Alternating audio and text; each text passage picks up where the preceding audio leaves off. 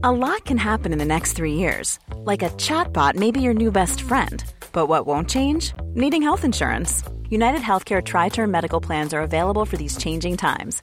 Underwritten by Golden Rule Insurance Company, they offer budget friendly, flexible coverage for people who are in between jobs or missed open enrollment. The plans last nearly three years in some states, with access to a nationwide network of doctors and hospitals. So, for whatever tomorrow brings, United Healthcare Tri Term Medical Plans may be for you. Learn more at uh1.com. Spring? Is that you? Warmer temps mean new Allbirds styles. Meet the Super Light Collection, the lightest ever shoes from Allbirds, now in fresh colors.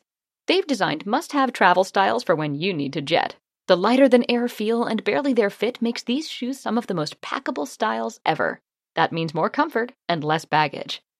Take the super light tree runner on your next adventure. Its cushy, lightweight foam midsole supports every step, and the extra outsole traction gives you the grip to just go for it. The eucalyptus fiber upper adds next level breathability to keep you going all day. Plus, the super light tree runner is comfortable and ready to go right out of the box. So, what can you do in a super light shoe? What can't you do is the better question. And because they're super packable, the real question is where are you taking them? Experience how Allbirds redefines comfort. Visit allbirds.com and use code SUPER24 for a free pair of socks with a purchase of $48 or more. That's A L L B I R D S dot com, code SUPER24. I think I'm looking at like a army truck, but it's also a computer. What what is this? This is an Apple IIe Platinum. I found it at a junkyard that was buried in the leaves and underneath the trees, um, and I could only see part of the keyboard sticking up out of the ground. Um, got a shovel, dug it up, pulled all the little roots out from underneath the chips, run the mother motherboard through the dishwasher about three times. Um, and after several days of cleaning, she booted right up. Hello and welcome to Radio Motherboard. I'm staff writer Jason Koebler, and this episode is all about Kansas Fest. Kansas Fest started in 1989 as an annual Apple II developers conference. 26 years later, it's still a conference all about the Apple II. It's held every year in Kansas City at Rockhurst University, and I checked it out earlier this month. If you don't remember the Apple II, maybe this old commercial will help jog your memory. Remember how determined your parents were to give you the gift of knowledge, no matter how many gifts it took? Today, you have a big advantage with the Apple II GS. Apple II computers are found in more schools than any other computer. Your parents gave you the world.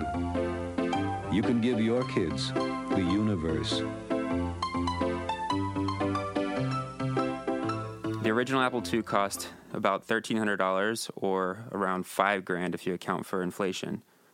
These days, you can pick one up for maybe $100 on eBay, or you might be able to snag one from a school, a yard sale, or like James Littlejohn, who you heard at the beginning of this episode, you might be able to snag one from a junkyard, put it through the dishwasher, and turn it on.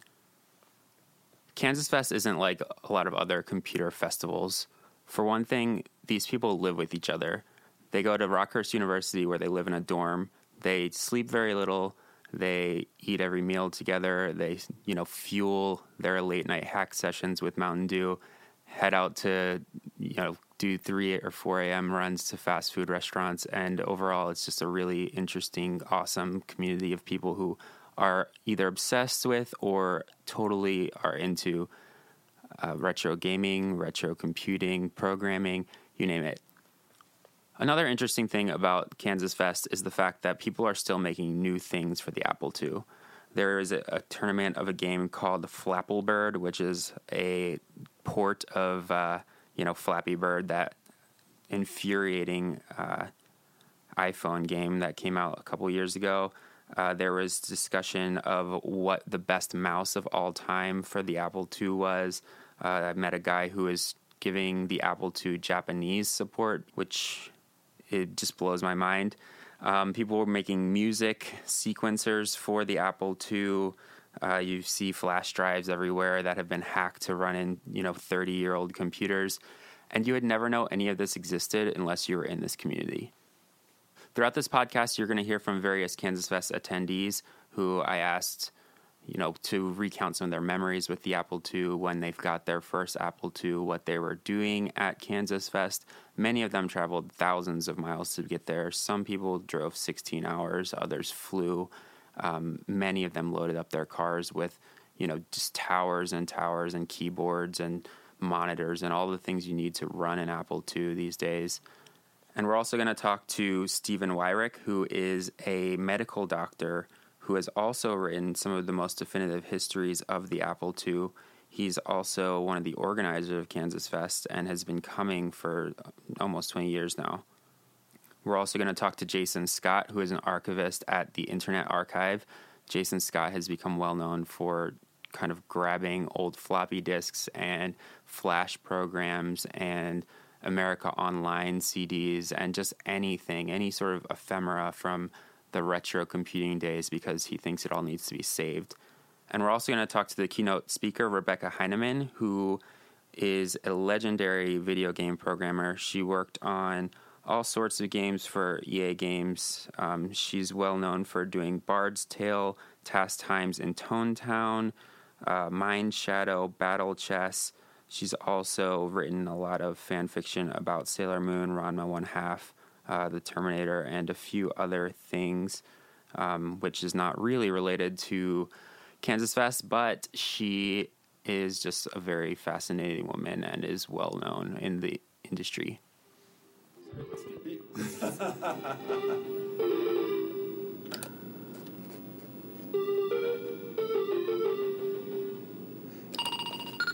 Yeah, so it's kind of the traditional. It's the traditional block um, game where you try and knock the blocks out of the wall. I think it was in 1984 because I remember in the showroom uh, the Macintosh was there, but it was way more than we could afford as my family, so we went with a 2E instead. I got my first Apple II. It must have been in about 1987, I think. I inherited some Apple IIs that the Vienna International School was doing away with. They, you know, were upgrading, and so they just they donated me some Apple IIes, and that was my very first personal computer was the Apple IIe. Um, so I did not have a 2GS as a kid. I tended to have, I had a 2E, and so I tended to play more adventure type stuff. I, I did not play this one as a kid. I think there's some something very similar to this in the arcades, which is what I remember it from. Well, I didn't have an Apple II until 81 when my school district bought two Apple II Pluses there for my classes. But uh, I, my first computer was a Franklin. Uh, but uh, after that, uh, I got a Apple II GS in uh, December of 86, and I still have it, and I still use it. And uh, what did you do with it? You know, what did you do with your first Apple II? Um, well, I did get into online stuff. I had a modem, and I spent way too much on long distance phone calls to get to the nearest bulletin boards or the uh, later on to. Uh, mostly, I um, played pirate games and uh, typed up papers that I took to school to print out. Um, well, I actually managed to get online with it. I got onto the bulletin board systems like there was CompuServe and GEnie. They were up at the time, and that was the only way to get on the internet, really.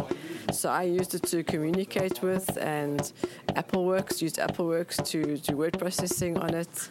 I learned uh, 6502 machine language programming from the reference manual. Uh, learned uh, hex codes. Learned all of the good low-level stuff. I spent a lot of time doing that and kind of Ultima. A lot of lot of adventure type games is what I used to do. I'm not real good at the fast twitch ones. Just not my not my strong part. Um, and I did a lot of time programming. So I used to do a ton of time just sitting in front of it, fiddling. Um, maybe not being particularly productive, but uh, certainly learning about a lot of different things. And it's it's kind of funny how some of that stuff will come around and kind of makes sense why why you see multiples of two. I'm Rebecca Heineman. I'm CEO of Old School, and I'm based in Seattle. And you are the keynote speaker at Kansas Fest, correct? Yes, I was. Uh, you're a games programmer during the 80s, and continue to be, correct? Yes, um, I earned that. Uh, well, I earned the title of being the keynote speaker because I have the dubious honor of being the first and last programmer to write a commercial video game for the 2GS. And what was that game? Uh, the first game I did that was on the 2GS when the 2GS first shipped was Tass Times in Tonetown. And then about seven years later, I released a game called Out of This World from Interplay, commercially released on the 2GS. And as far as I'm aware, there hasn't been any other commercial games released since. So that was the only commercial game ever released. Why? Why? Not the only one. Oh, okay. Okay. Well, First the the first and the last. So explain that. Well, you see, I was uh, I was notified of the, a project called Cortland at Apple. So Interplay Productions was the company I was working for at the time. Uh, we had the opportunity to write a game and get it out in time when the 2GS first shipped, and that's when I was doing a game called Tass Times in Tonetown. So that when the Apple 2GS hit the stores, my game was already on store shelves. Well, then years go by. I wrote many games. I did The Bard's Tale. Um, I did Crystal Quest, SimCity, uh, Ultima One, um, and, and just goes on and on. But all these two Apple 2GS games I worked on. But then, as the Apple 2GS's popularity started to wane and sales started to drop, companies one by one just dropped out of the market until eventually there was really no one left. And an opportunity arose for me to convert a Super Nintendo game I did called Out of This World to the Apple 2GS. So I did it, and it was picked up commercially, sold in uh, some mail order outlets because stores weren't even carrying Apple 2GS games then. And once that was done, no, as far as I'm aware, no other major publisher has released an Apple 2GS game ever since. But then again, it makes sense. The market's dead. The commercial market, it's- one where you're not going to go into a Best Buy or a um, Fry's Electronics and find an Apple 2GS for sale there. I mean, that's what I refer to when the market's dead. Uh, the 2GS, as well as many other computers, have their really um, vibrant following at this convention. So, from what I understand, you haven't been to a Kansas Fest for a few years, correct? When, when was your first? My first was when Kansas Fest first created. Uh, before Kansas Fest became Kansas Fest, it was the Apple II Developer Summer Conference. And I was even attending the previous one, which was Apple Computer sponsored a thing called Apple Fest. And as an Apple II developer, I attended it, and it was as big as Macworld. You know, there were thousands and thousands of people, and they rented a center up in uh, it was the Moscone Center and in San Jose. But somewhere around the late '80s was when um, Apple really decided they just didn't want to really uh, support the Apple II anymore, and they wanted to focus everything on the Mac. Well, that's when a group called Resource Central then decided to hold their own developer conference because even th- at that time there was still a vibrant commercial software industry for the Apple II. And that uh, conference was being held here in Overland Park, Kansas. And so, after a few years of that, when the commercial market died, people said, well, we still want to get together every year. And it morphed into uh, what we now know as Kansas Fest and being held at Avila College. Now, during all those years, I was a regular attendee. And it was somewhere around 1999, 2000, somewhere in that time frame. I'm not really sure exactly which year. Is one where I just start getting busy with other projects, and none of them involved the Apple II. So it was like, yeah, I wanted to go to Kansas Fest, but at that very same time, either San Diego Comic Con was going on or some other event. So it was like always bad timing. And then I just simply lost interest. Yeah, when I first uh, was asked to be the keynote speaker, I was like, You're still doing this? Uh, it's been 15 years, and my big concern was that uh, do Apple IIs even still work? Uh, because you know when you have a computer that's over, you know nowadays if a computer's over five years old, you have worries of it's going to start failing or breaking down. It's almost to the point of planned obsolescence.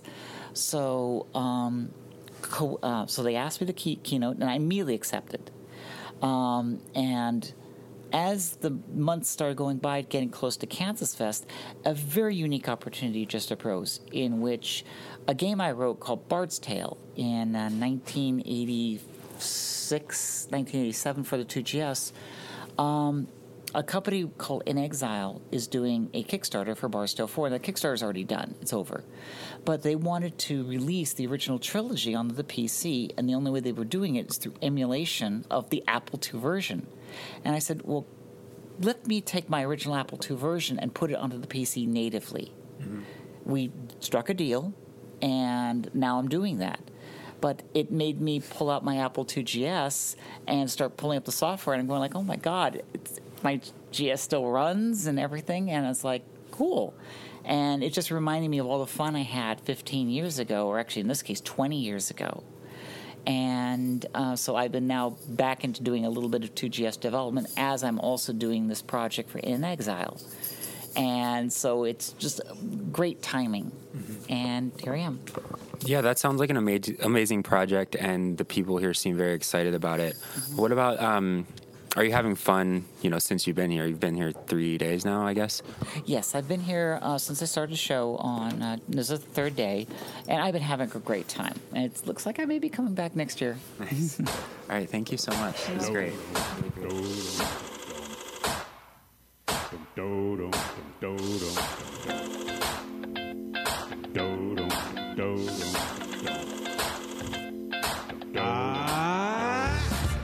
Best, this Kansas Fest, that conference par excellence. This one for them hack men, them crack men at Retro Pieces. Fly in, drive in, in July, Kansas City. There's 8 megs in my 2GS, gotta kiss the screen, so pretty. It's too hot, hot damn. Put solder onto that contact, man, it's too hot, hot damn.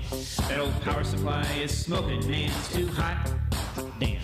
With all those cards, you're gonna need a fan, it's too hot, hot damn. Gotta register some money, break it down, spiffin' the Apple II, yeah. Hacks that are pretty cool, yeah. Keeping alive homebrew, yeah. Cause K-Fest Funk gonna give it to you. Cause K-Fest Funk gonna give it to you. Cause K-Fest Funk gonna give it to you. So, could you introduce yourself first? Uh, I'm Steve Weyhrich. I'm one of the Kansas Fest committee members, and I've been attending Kansas Fest for a number of years. What is Kansas Fest? Kansas Fest is an annual Apple II convention uh, that happens in Kansas City in July. It's been happening every year since 1989 uh, under a couple of different uh, organizing groups. Um, our goal is to uh, keep doing interesting things with the Apple II retro computing platform. Uh, and every year, people come up with interesting and new things they found to do with this 37 year old technology. 38 year old, actually. When did you get your first Apple II? I first had access to an Apple II while I was in medical school in 1981, 80 or 81, an Apple II Plus, and uh, it was sitting in a place in the uh, hospital complex I worked at that wasn't being used much, and uh, I had already had a background of doing some computer programming in college uh, on a small IBM mainframe, and so this was something that uh, I could have fun with. And there were magazines you could get at the time and put in programs uh, from the magazines. I got involved with that, learned how to do basic programming, learned how to do assembly language programming, and um, eventually got my own Apple IIc in '84 when it was new and then got an Apple II GS around the early 90s. So, uh, have you always been like into Apple II, even since you know, like the last ten years, or is this a newfound kind of love for an old computer? Uh, well, I was involved with um, a local user group in the early 1990s in Omaha. And on my first meeting there, they said, We could use help with the newsletter. And I said, Well, sure, I could do that. I was on GEnie, which was an online service, and there was always news about companies coming up with new products or new software. And uh, I was interested in that, so I would collect things that were being discussed on the various forums on uh, GEnie about new things with the Apple II, and I put together a little news thing for our newsletter. And because we needed more stuff to fill, I looked at what had been going on with the Apple II since it first started and decided, well, let me write a little history of how this happened. You know, why do we do this to reuse the computer instead of just turn it on, and uh, and to print we have to do this, which is odd. And so I compiled this history of the Apple II that looked at each of the models and it looked at software and uh, peripherals and um, books and magazines and things like that. And by the time I was done, I had like 23 user group newsletter articles. Actually, I think there were more than 23 because some of them were so long they had to be broken into a couple pieces. And uh, that was a, I after we ran it in our newsletter, I put it up online for free uh, for people to use in their newsletters if they wanted to elsewhere in the country or in the world, and a number of places did use it. Uh, around 95, somebody put it on uh, a web page on the early internet when web pages were new.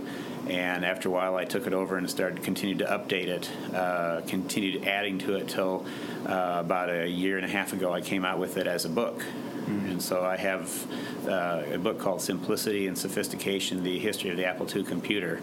And so that kind of tells the story of everything that was on the website about the Apple history. And so I have the history knowledge. I've, I've liked collecting information about the Apple II. I don't do much programming with it anymore because I haven't really got a reason to do programming these days. Uh, but I like the history, I like the information, I like what new people are doing, new things people find to do with it. And this is the place every year to come to find out about that. Uh, people finding new ways of using their old computers, new ways of using the technology, because things with moving parts eventually stop working. So they find solid state solutions to use a flash drive to use instead of a floppy disk, for example. Although we have a lot of floppy disks that we find that still work and uh, people use them. Uh, I have an emulator I use on my MacBook Pro uh, if I want to do Apple II stuff or Apple II GS stuff, but I actually have the actual hardware at home if I want to do anything on the hardware. Are there purists who want to use only stock things and not upgrade to Flash, or is it kind of accepted that this is something necessary to move the platform forward? Oh, there's both. I mean, if you are a collector, you don't want to just have the device sitting there and have it not functional. You want to have it so that you could turn it on and stick a disc in there and start up a game and play it, or whatever it is you wanted to do with it. Uh, you want to have that working. Uh, but there's some people who want to get. Um, they want to get their old discs digitized, so to speak, into a form that will work into a non physical media form that will work on a modern computer emulator. So they, I mean, for me, with with my the two emulator programs I have to use on my MacBook Pro, I have access to a, large library of Apple II stuff if I want to use it, games that can still play, and uh, productivity programs like AppleWorks, not the AppleWorks that Apple made a few years ago that ran on the Mac, but the original one that was on the Apple II that was a huge seller for it. Uh, I can use those things if I wish on my MacBook Pro. Uh, and I'm running an Apple II on my Mac. Uh, so as far as the purist part of it, these days, pretty much everybody, there, there, there's not going to be a lot of people out there that are still actively using an Apple II on a day to day basis. Here and there, there's a few people who have been running their business on it for years and they want to keep doing it because it's still working and you have to change over to something new if you do that. And that's fine. If it's working, there's no reason to change. Uh, if you have casual use like I have, uh, it's much easier to you know sit on the couch upstairs and put you know uh, a game on my Apple II to play than it is to have to go downstairs and plug the things in and turn the computer on and use it there away from the rest of the family. The portable world has obviously kept some of the desktop computers they're not being used much anymore even if they're not an old computer Wait, so there are people who still use Apple IIs on a day-to-day basis for their computers? They're very few and far between. There is, uh, I mentioned AppleWorks. Uh, one of the guys who was uh, a programmer for AppleWorks, uh, who made the fourth and fifth, third, fourth, and fifth versions of it back in the '80s. Uh, his name is Randy Brandt, and he actually was helping maintain a watch repair business in New York City that was being run on an Apple II or 2GS system for many years. Uh, he had a lot of macro extensions that he had helped program into AppleWorks that this guy was using to run his business. And I think it was only in the last two or three years that the guy finally changed it over to some uh, more modern platform. But that was a matter of having to translate a lot of stuff that had been done before on these macros on AppleWorks to use on some modern uh, billing and uh, uh, work order system.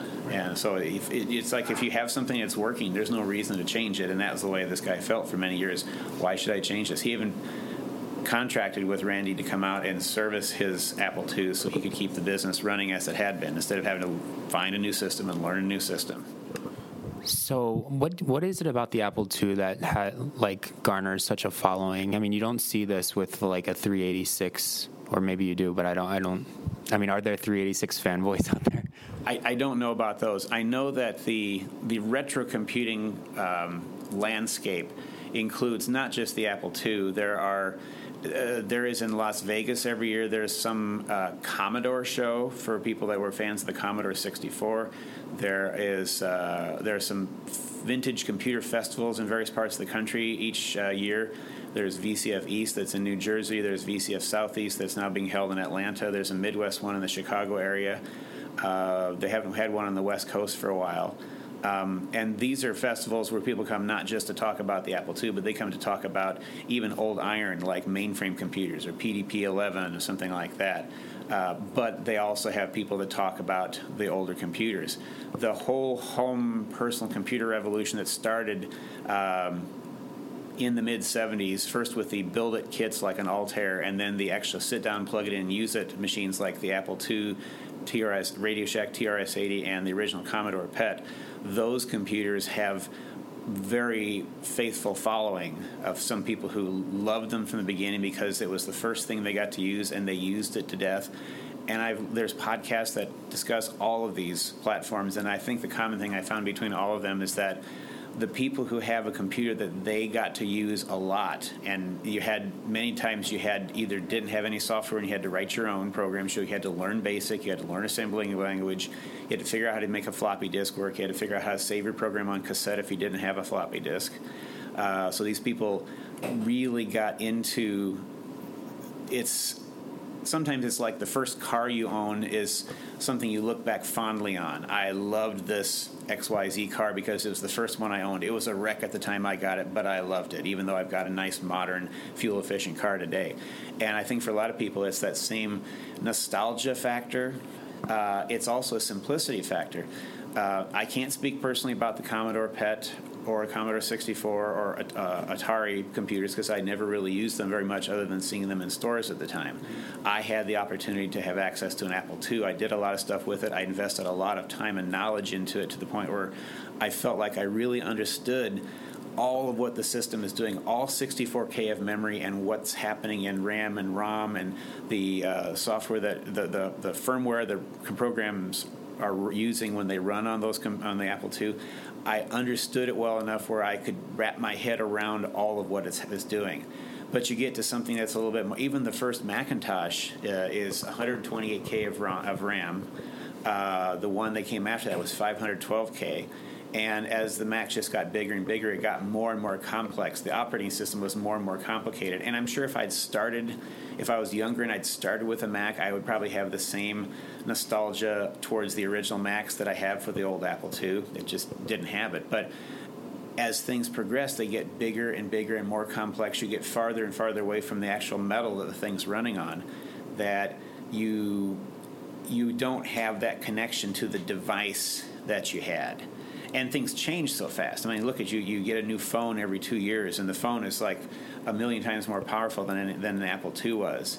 Uh, it does so much more, but you can't do things on the metal. They've for security reasons, they block that stuff out. Same thing with my MacBook that I use now, is that I'm focused on applications that I use, but I don't have to worry about the. Well, I could if I wanted to figure out how am I going to interface this so I can uh, plug something in to let me run my uh, remote controlled helicopter. Uh, you know, I could do that, and probably somebody's got stuff in there that would make it happen. But even so, it's still you're you're very separated from the hard the firmware and hardware care thing. or understand how the MacBook works. Just the fact that I can start it up and I can use iTunes, I can use uh, the photo app, I can use you know whatever it is I need to do to get done what I want to accomplish, and I mean that's good because there's so much more you can do with a modern computer that you could not easily do. You have to put another disk in and turn off the computer and turn it back on again to get it to run on an Apple II. And later on, when they had hard drives, you could run all these individual programs, but A lot can happen in three years, like a chatbot may be your new best friend. But what won't change? Needing health insurance. United Healthcare Tri Term Medical Plans, underwritten by Golden Rule Insurance Company, offer flexible, budget friendly coverage that lasts nearly three years in some states. Learn more at uh1.com. nothing simultaneously like having 10 things open at once, like I have on my Mac. Uh, and the same thing applies to Windows computers. The Windows has the same increased uh, uh, complexity and distance from the metal that the, the Macs have. The closest thing you'd have these days would be the people running Arduinos and using um, Raspberry Pis, uh, which are small, like $35, $40 computer. But it's basically it's a Unix machine, and as a Unix machine, it lets you do more with it, and you can use it to control real-world physical devices. Uh, but that's being said, being said, Unix is still far more complicated than the Apple II is or was, and so you're still distanced from the metal on it. You can learn how to do some programming things on there. In fact, people have here who are at this conference have created a Raspberry Pi interface uh, that has a modification of it to specifically uh, plug it into an Apple II and use it as a wireless disk uh, server for an Apple II. So you can use this to run software on your Apple II, again, wirelessly and without having to use a real disk drive. Um, so they've used this old, they've used this new technology to do new things with their old technology. Uh, so you know, a, a Raspberry Pi is still way more powerful than an old Apple II, but it does get you a little bit closer to the metal than modern computers do. And a lot of people don't care, but some people do want to mess around with that. We have a lot of people here who know hardware, know software, know cool things they can do. We have a, a, a company, uh, Ultimate Micro, here who was announcing several products for the Apple II and IIgs that they're going to be selling on an active, ongoing basis. Memory cards for it, people, basically things to serve the retro computing community, people who still want to use their Apple II. You don't have a memory card for your Apple II GS, they're going to sell you one. If you want to have different connectors to plug other keyboards into it or use your keyboard on other things, there's another company, Option 8, that has things for that. It's it is a very small, it's a niche community. It's not they're going to be selling millions of these things. They'd be lucky if they sell hundreds of them, but still, it's great to have stuff like that out there, filling the gaps of things that you couldn't get with a um, retro computer as easily in the day. You can get them now. How has Kansas Fest changed since you started coming here? How it has changed. Early on, it was there to help the community that's writing software uh, as a business, writing software, producing hardware as a business. It was there for them. During the late 90s, it was kind of helping the people who still wanted to use their Apple IIs because it was still working very well. You know, again, it's like that business in New York City is using it for his uh, watch repair business. If it's not broke, don't fix it. Mm-hmm. And we kept using our Apple IIs because we were still using them. Uh, we had no reason to change because we, you know, you've you've invested a lot of time and knowledge in this. It does what I need to do for the things I'm doing. I don't care about a Mac. I don't care about a Windows computer. I want to use this. And so people were helping continue it at that time. Um, in the late 90s into the early 2000s, it was transitioning somewhat from uh, continuing to go on just for the sake of we want to keep having this go on every year. And then starting probably around 2005, about 10 years ago, is when it started looking a little bit less like the uh, we're hanging on uh, to keep this going to any means, but to the point where it's like people want to come because they want to do the retro stuff. Now it's retro. Um, on my Apple II History website, because I was that focal point for all this history stuff, I would have some people in the early 2000s, late 90s that say, "Hey, I've got this old Apple II Plus system. I don't want any more. Do you want it?" It's like I, I had nowhere to store the stuff, so I said no. Now we have eBay, and people put these things up there, and they're way too expensive because they become more rare. That they're more valuable. You can't just have somebody call me up and say, "Hey, I want to give you one now," because they've gone from being a "it's an old computer, nobody wants this" to being "oh, it's a collectible, it's a collectible computer. Now we want it." I would imagine that some pretty rare stuff comes through this festival, right? What is the mm, you know most unique thing that you've seen in recent years? Probably the the most fun Kansas Fest was two years ago. We had Randy Wigginton come. Randy Wigginton was somebody who was an, a, a, high school student when he started working for Apple because he was friends with Woz back in the late 70s. And he later became part of the team that helped work on the original Macintosh. He was one of the authors of MacWrite, which is the word processor they shipped with the original Macintosh. Um, so we asked him to come and be a keynote speaker, and we thought, oh, great, he's coming. And we didn't know at the time, but we found out later that Woz thought, oh, well, if Randy's going to be there, I'll be there too. So that year we had Randy Wigginton, who was well known about his time with the Apple II in the early days as well as his Macintosh stuff, but also Woz shows up. And so we kind of had a double keynote. Randy talked, Woz came up and talked some too, and then Woz actually stayed for several days and he attended a lot of the sessions. I gave a talk about the history of the disk operating system because that's one of the things Randy was involved with was helping with the disk operating system on the Apple II. I gave a talk about it, and then Woz came up and talked a little bit to me afterwards and pointed out some mistakes I made, which was fun. But uh, and so since Woz is here that year, and we're having on our social media things, we have on our Facebook page and our uh, our website that oh Woz showed up. Guy drives in from uh, Chicago, who has an Apple One.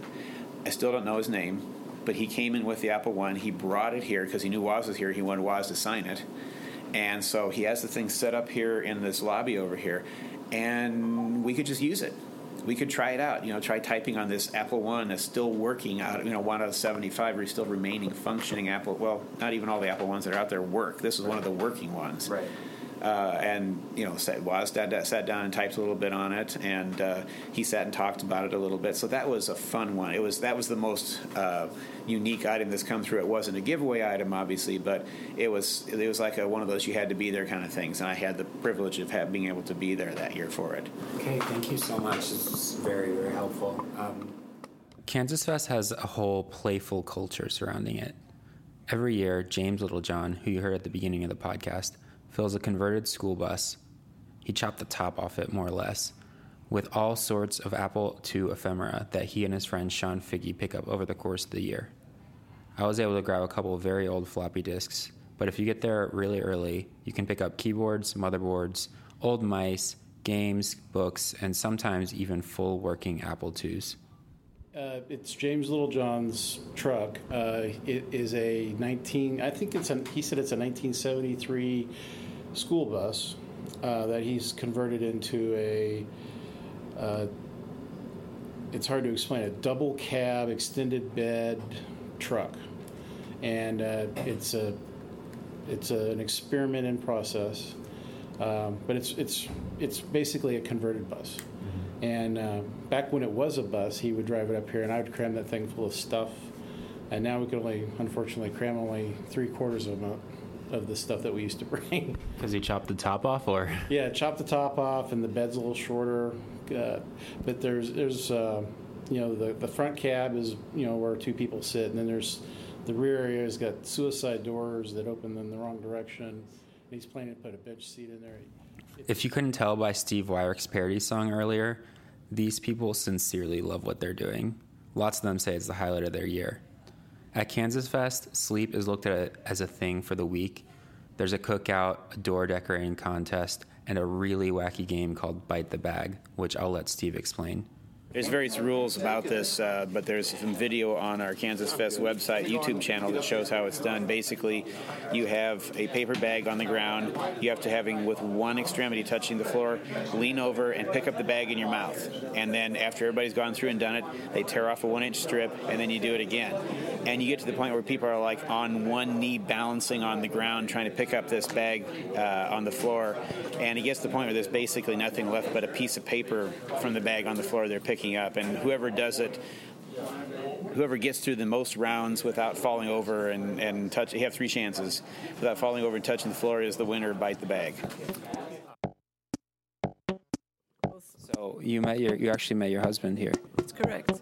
Well, we've been um, also I mentioned the bulletin board systems that we you know, use on CompuServe in the groups, and I've seen Stanley's name and many of these other folks' names there too. I think Carl was also on that, and Joe Kohn, and uh, I decided I wanted to come to K-Fest that year, and I met Stanley in person, and we communicated for a while, and eventually I came over and went to grad school here, and he and I got married. what's your new project Uh, it's a new programming language for the Apple II. oh wow what and what uh why why why? that is a very good question and probably not a very good answer, but uh, why not? And what do you do with it now Uh, now I just uh, like to try out some of the new things that are coming out uh, lately, and uh, actually to be honest, I do more with the emulator because I can do it wherever I am. Um, yeah, it's pretty fun to just follow along. And what are you doing right now? Um, I am working on Japanese support for the Apple IIgs. I can show you right here. Um,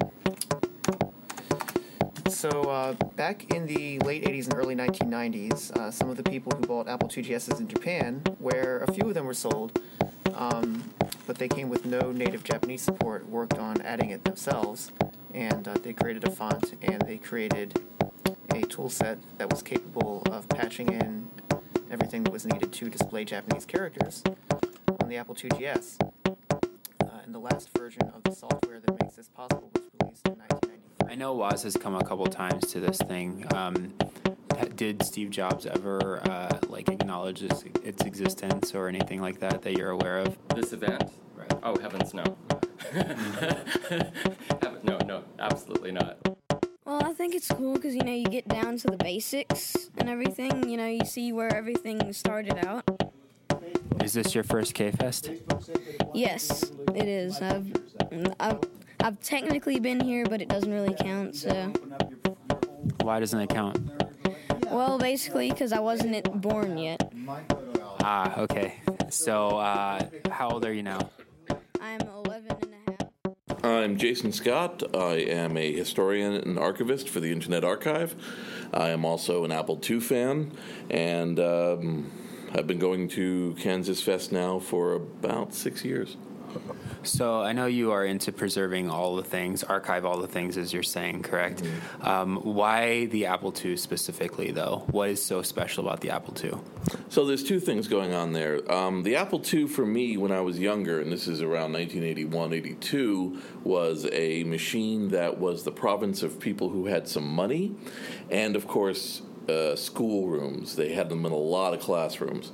So you kind of got a taste for them you know, try to imagine you would every day walk into a a room that had nothing but Apple watches, but you couldn't take any home. Well, you'd start to know everything about them, but you couldn't ever see them outside of the classroom. And that's kind of how it was for me with Apple IIs. And I didn't get an Apple II until many years later. Um, so I love to collect all manner of um, vintage computers and stuff from the home computer revolution of the 70s and 80s. Um, but the Apple II for me has a very specific meaning as a uh, hobbyist machine, as a very open machine, as having a really good story, long life, and um, yeah. So.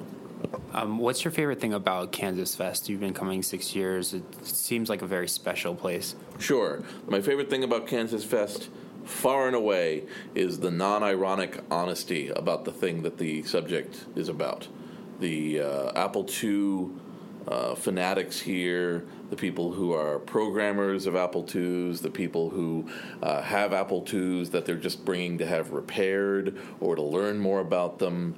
Everybody is coming at it with a sense of this is some part of my life, either a minor or a major or a forgotten part of my life, and they're they're here. They're not judged Everybody loves what they're doing. It's not a stepping stone to something else. They're not trying to turn it into a way to seem like they have a long history or, or that isn't this funny. Somebody took an old machine and did something with it.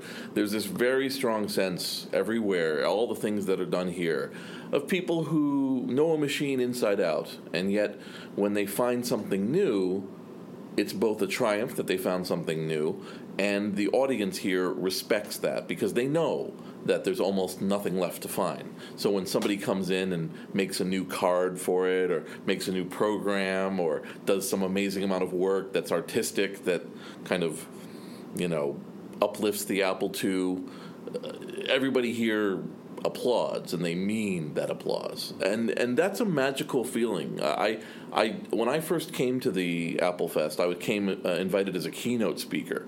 And in some ways that was nice, but in other ways it wasn't so good because I only booked myself for being here for a day and a half, figuring, oh, I'll fly in, I'll do my little talk, and then I'll leave these people to their their thing. And then when I got here and I started to see what was going to happen, I immediately regretted what I had done. And if I had had the ability, I would have just canceled my flight and stayed. Um, they were just welcoming people. They didn't know about sleep schedules. They didn't know about you know shutting down. Uh, they, they cared about it without being, you know, off putting or awkward or, or unpleasant. It was this very strong sense of, oh, here's a bunch of people who like this computer, who get together to kind of celebrate and enjoy it, who don't think of themselves as something that Apple even needs to acknowledge or interact with. Like, nobody here thinks anybody at Apple really cares. Um, there are, Does anyone at Apple care? well, uh, f- older founders, uh, people like Woz was here a couple was here. Uh, a man named Bob Bishop, who was an early employee who just died in the last year, he was here. Um, there have been a number of other early employees who will make a, a trip down, or early programmers, or people who were parts of software where they worked for Apple and then did their own thing. You know, they acknowledge it. They say, "Wow, thanks for what we were doing," and and they'll ask a really obscure question. Uh, I remember um, when Woz was here a couple years ago. Um, what they did was um, they they asked why were the chips plugged in instead of soldered in and the speaker wasn't quite sure but Woz knew and the world didn't shift in understanding why he had chosen one method of attaching chips to a board versus another but there was just a general heartwarming sense of having a tiny, tiny mystery just kind of cleared up by the guy who was working on it, you know, years and years ago. And those moments happen all the time here, you know? Like, um, I have no idea how many pictures you guys are going to take or what people will see, but it is not uncommon to see some piece of equipment and seven non judgmental people all around that piece of equipment trying to make it work better or be impressed by what's on there or collaborate on an idea, you know? And I just don't see that in a lot of other places. There are a lot of festivals and classic computing festivals, and I've gone to many and I love them, but they are primarily demonstration fairs. A person is given a table and then they show off what they have, and it is interesting, and some of them have products, and that's nice. Um, but they're not sleepover camps. They're not uh, people eating two or three meals together, occasionally four meals, and talking about things well until everybody's so tired that they stagger off to their rooms. You know, it's I, I don't know of any other thing like this outside of maybe European demo parties. But European demo parties are kind of competitions first and then social second. And they also have a variety of platforms and various amounts of knowledge. Here, the knowledge runs very deep about a very specific thing, and these people are working on it all the time. The you you mentioned sleepaway camp, and that's kind of what this is, isn't it? I mean, everyone is staying in dorms. I mean, they're Yeah. they'll they'll probably be up at three or four a.m. like you know showing off each other's things. What how important is that? The fact that you know they're sleeping together here, and, and you know it's not people aren't coming in for an hour and then leaving. They're here for four days. No, it's absolutely vital to the experience. I mean, um, the fact that it's five days and that every day has a few things means that people take in stuff and then they kind of come up with ideas, and people are like, wow, I have to really, you know, I have to enter this contest or I have to find this, or, you know, somebody will come to say, uh, you know, uh, one of my. One of my friends uh, was here uh, a year ago, and he was duplicating old Apple discs, and he had discovered that like, you know, like five of them had stopped working. Like he would be duplicating, and one would die, and he'd go and eBay another one, and he was really starting to despair, and he was up to five of them after a few months. He brought them here, and people repaired all of them and showed him how to repair them in the future and showed him how to diagnose what had gone wrong, and that was you know mind blowing for him. No, they didn't want money, they didn't want beer, they didn't want anything in return. It was just, oh, you're hurting, you you want to play with the stuff, and you're running into a problem. Let's fix that for you, and then we'll teach you how to fish, so you don't have to wait another year. And so, so for me, like the sleepaway camp, the, the the hours, the days in, the days out, it all adds up to a very wonderful experience. So people know this machine inside and out, as you mentioned, but still we are finding new things, new applications, and people are making new programs and you know pushing the limits of this. What is the most impressive thing you've seen in recent memory that these things can do?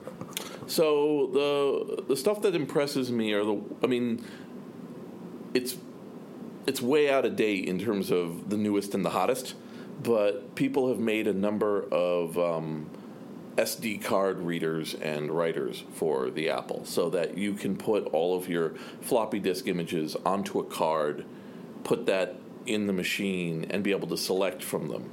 And everyone uses it, and it's a way to like have a thousand floppies at the ready to be able to boot up. But the machine thinks it's booting from a disk, so you get all the realism, except that you're not having to keep track of a thousand floppies, and that means that somebody had to figure out how to put it in as a card. They had to come up with the chips and the programming to do it, and then they had to come up with ways to emulate an, uh, a floppy disk. You know, there's all this work, sub projects all the way down, and the result is this very, in some ways, obvious but really breathtaking piece. Um, there, So you know, before, you know, five, ten years ago, I don't know how long Mhm. this tech has been out, but at Kansas Fest, did people bring like dozens and dozens of floppies? Yeah, unquestionably, I'm sure that's what they did. Um, in fact, um, was a pile of old disc plastic holders that were at the giveaway. So there's a box of now discarded. Nobody's running to get these things, floppy disks uh, that are that are you know not needed because we're able to put things on cards or transfer them into the Apple.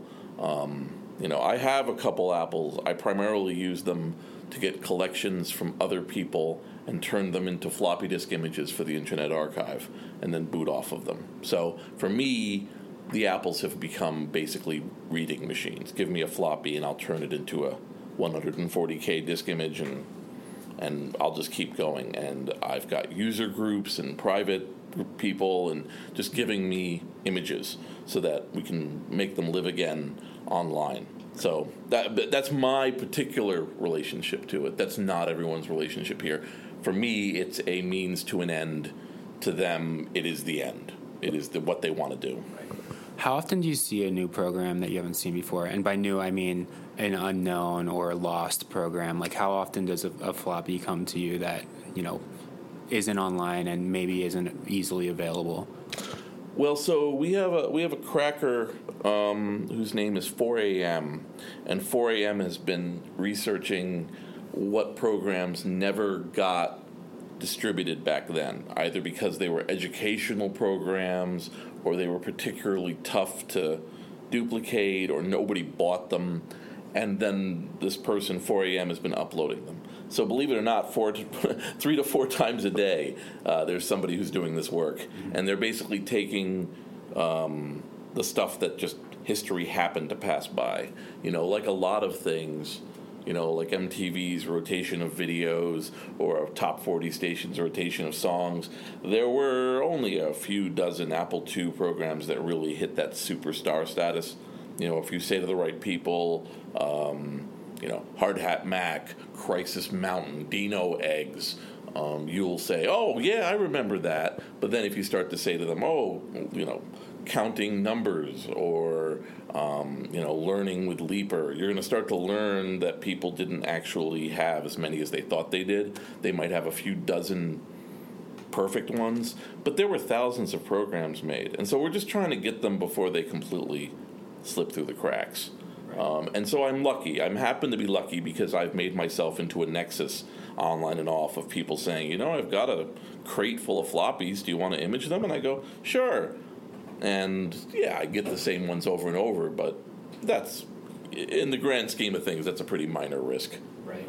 I keep hearing about 4am. Do you know who 4am is? I know of 4am, and 4am has asked me questions online, but I don't officially know anything about 4am. I heard that he's here and is going to reveal himself. 4am might reveal themselves, but I, I, I, I like that there's any, for however long it has been with 4am, people have been, um, you know, enjoying the work that they're doing, which is like honest, good, technically astute work. So if they want to keep that going, that works for me. Right. Have you heard anyone else talking about like who it might be, or No. is there there is there any excitement around going going around right now, or it's just people really approve of what they're doing and it's an exciting thing that we're getting these cracked, you know, pristine copies. Right. Don't don't care who it is. Yeah, I think for people, they either figure out who 4am is because they just run it down and whatever, and they have a pretty good idea. But then it's like, what harm is there in taking this little approach? And that means also the mantle of 4am can be passed. So I kind of like that idea. I was a fan of the Edgar Allan Poe visitor before that disappeared. Um, and it was quite obvious that uh, those in the know at the place where the grave was knew who it was, but just didn't discuss it. Right. Um, Does he or she do only Apple II cracks? As far as I know. Sure. Yeah. This is very exciting. I want to know who it is. You want to know who 4am is? I do, yes. You've only known about 4am for how long? A day? A, a day, yes, yeah. But I love a mystery, you know. Exactly. I'd like to talk to 4am. I can keep their secret. But yeah. All right. Well, thank you. This is great. Yeah. Thank you. Thanks. Thank you so much. Yep. I spent a couple hours looking for 4am after I talked to Jason Scott. And I wasn't quite able to find him, though I did have my suspicions and hunches.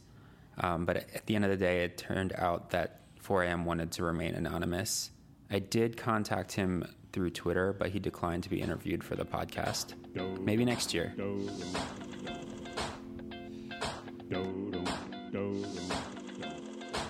Thank you for listening to Radio Motherboard. As always, you can leave us feedback on motherboard.vice.com. Our Twitter is twitter.com slash motherboard. Uh, you can leave us an iTunes review, and I'm always happy to hear your feedback. I'm at jason.koebler, K O E B L E R, at vice.com. And uh, maybe we will see you at next year's Kansas Fest. Thanks a lot. It's best, this Kansas Fest, that conference par excellence. This one for them hack men, them crack men at Retro Pieces. Fly in, drive in, in July, Kansas